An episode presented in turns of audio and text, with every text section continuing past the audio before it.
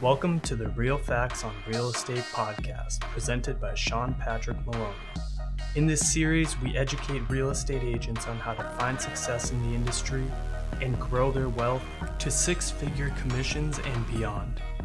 Now here's your host, Sean Maloney. Welcome to episode one hundred ninety-eight, Holiday Networking. I'm your host, Sean Patrick Maloney. Thanks for joining me this week. This week I want to talk to you about the holidays. It's a great time of the year. If you don't feel that way, you might not understand it business-wise. Now, maybe you like the holidays, maybe you don't, for reasons of celebration, gift-giving, all the different things that go on. Or maybe you feel like it's a giant retail scam and that you're spending a bunch of time, energy, and money that you don't have and you can't figure out how to have, so therefore you feel awkward. No matter how you look at it, there's some undeniable facts about the holiday season. One of them is most people are in a good mood and they're ready to help out their community. And during this time, people come together like they never do. They don't come together like this time any other time of the year. So it's a great time of the year for networking, and I'm going to talk about how to benefit off of it in a positive manner. I'm not just talking in a way of just trying to take. I'm talking in a way of being a good person, being a good friend, family member, local community member, and everything else that goes in between here and there, in order to have a better holiday season and grow your network at the same exact time. The holiday seasons are where people come together as a community. This is the perfect season to no longer be that introvert and to grow your network. I want you to think to yourself, how do I help the local organizations move forward? Many people think, okay, well, when an event happens, I'll attend. Or when there's need for donations, I'll donate. But you ever think to yourself, who runs those different organizations? Who are the people behind the donation? Like when you give the can, where does it go?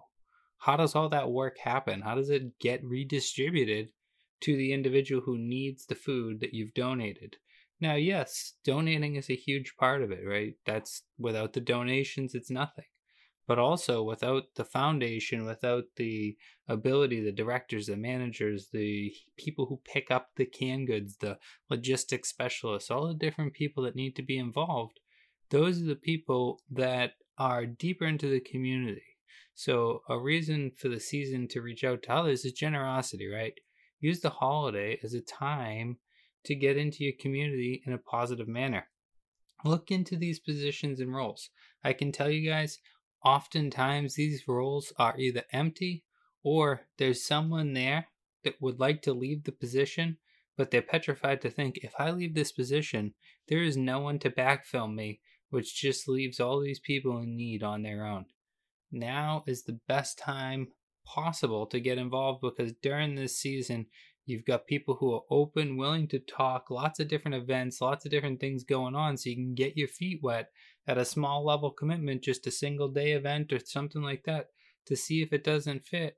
But when you get involved with your community, you never know who you're going to meet. But the best part of it is, doing all this, you're going to be a community leader, but you can also feel great because you're actually helping others. One of the things people sometimes misunderstand, right, is when they listen to a podcast like this or they hear any sort of training that has to do with building your network, well, at a positive thing, they're like, well, you're doing it in a negative way.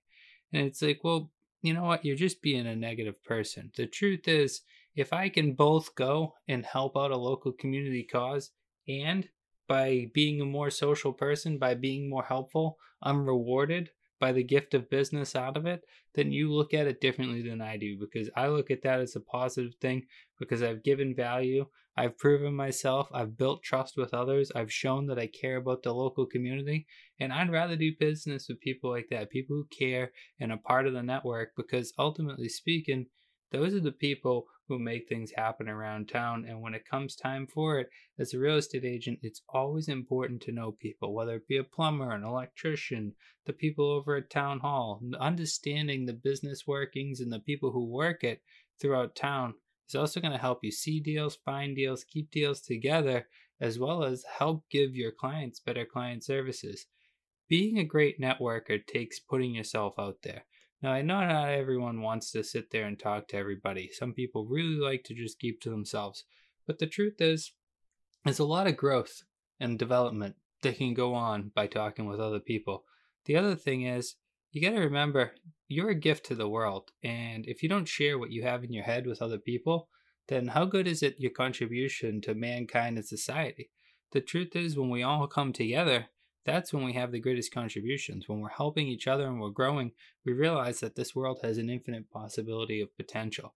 When we do that, we realize not only can we help ourselves, but we can help each other in a positive fashion and grow, and grow without reaching out to outside neighborhood sources.